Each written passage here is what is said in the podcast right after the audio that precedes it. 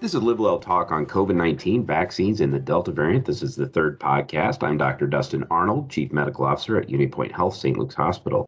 Today's podcast, I'm going to cover what we're seeing here in the hospital, as well as the recent developments with uh, vaccinations and the FDA approval of the Pfizer vaccine.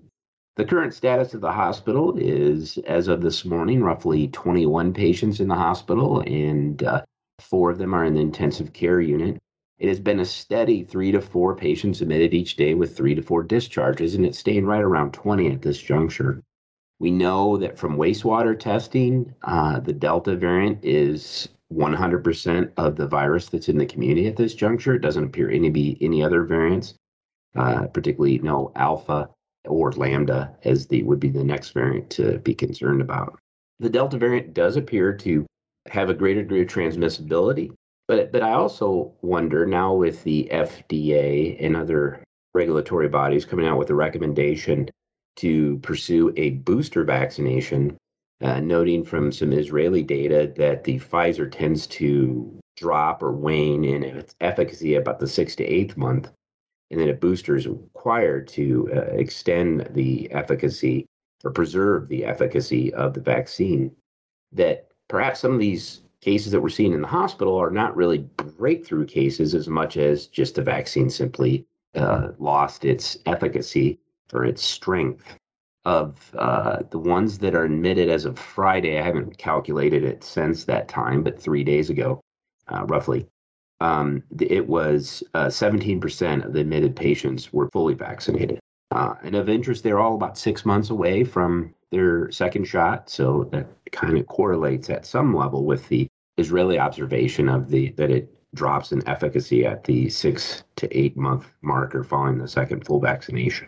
The FDA has recommended booster vaccinations, uh, as I stated earlier, and that uh, is effective either eight months from your second dose or September 20th.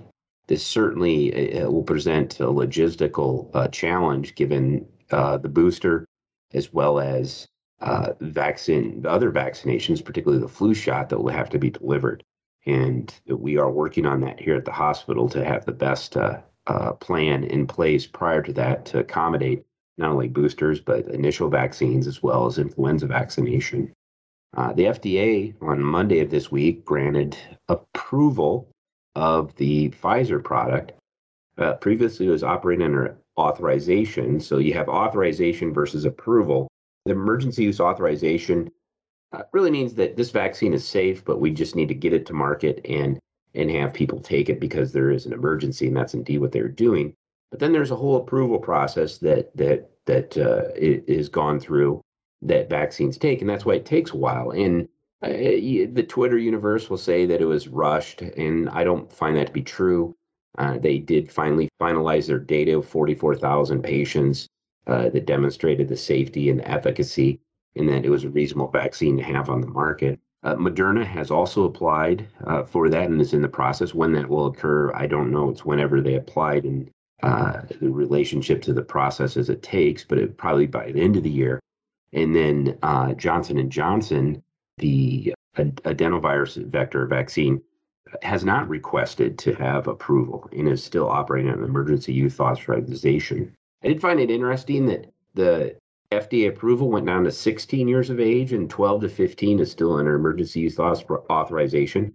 I think that has to do with they didn't have 12 and 15 year olds in their uh, study of the 44,000 patients. I've uh, only heard the press release and watched some uh, news uh, episodes regarding the FDA approval and some what I call uh, deletable e- emails that come from different uh, news journals.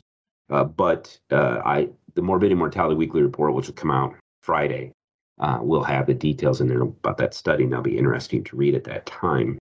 I'm not recommending one vaccine over another. There's some of the anecdotal data in, indicates that Moderna may be uh, have a higher efficacy or work better than the others. Um, but that's not been proven from measurable events. Uh, and part of it may be the Pfizer was available first, particularly Israel. They had a huge vaccination uh, program. And so we have good data from there. I think 70% of their population is vaccinated. And so we can draw conclusions, but it was all Pfizer. So Moderna, I think, in the end will be probably equal to Pfizer. They'll probably have the same sort of efficacy percentages. It's just one has been more exposed earlier. The, the vaccine is being now marketed under the uh, Comirnaty. Comirnaty, I think that's how you pronounce it. But uh, uh, that so that might be something that you'll see. I think it'll still be referred to as the Pfizer product. Will this FDA approval help with the hesitancy that people have had regarding the vaccine? For some individuals, it will. Some some individuals have been waiting till it's uh, approved rather than authorized. Um, I think uh, UnityPoint system leadership would have preferred that it was approved rather than just authorized, but the uh, Delta variant pushed up their schedule to getting uh, employees vaccinated uh, so we could care for patients. Uh, and so th- this was welcome news on Monday when this occurred and confirmed what we thought would happen that it would be approved. Uh, but I, I, think for some people that would be a, a big um, decide, decisive in pushing them towards receiving the vaccine. I get a lot of questions uh, back to me uh, regarding spreader events, particularly school starting, and and masking. here in Iowa, we do not have a mask mandate. And I have to be honest, I really uh, think that that's reasonable. I think people should choose whether or not to wear a mask. Uh, I, I, I did in, my in my sole motivation or support for that position is that people don't wear them correctly. If they wear them correctly, uh, I would be more in favor of it. Since they don't, uh, it ends up being a uh, chin diaper and uh, could possibly be soiled and, and, and act as a nidus of infection in addition to uh, what is in the air. However, that being said, uh, I would avoid areas, spaces that have poor ventilation. I think outdoor events, the risk of transmission is actually quite low. Um, I think closed quarters, public transportation, airplanes, uh, buses, uh, road tripping with your buddies, uh, that that does present a risk for transmission. But not only Delta variant, but also influenza, common cold, respiratory syncytial virus is going through the community, particularly hitting the pediatric population. Um, we've had very few pediatrics admitted to the hospital, two actually, uh, for COVID, but the unit has been up to full uh, several days, uh, secondary to respiratory syncytial virus, RSV, which actually presents more in September. So this is a little bit earlier. Let's hope that's not a reflection of what the influenza vaccination will do. I think my biggest recommendation is for people to get vaccinated. Uh, that will prevent hospitalizations.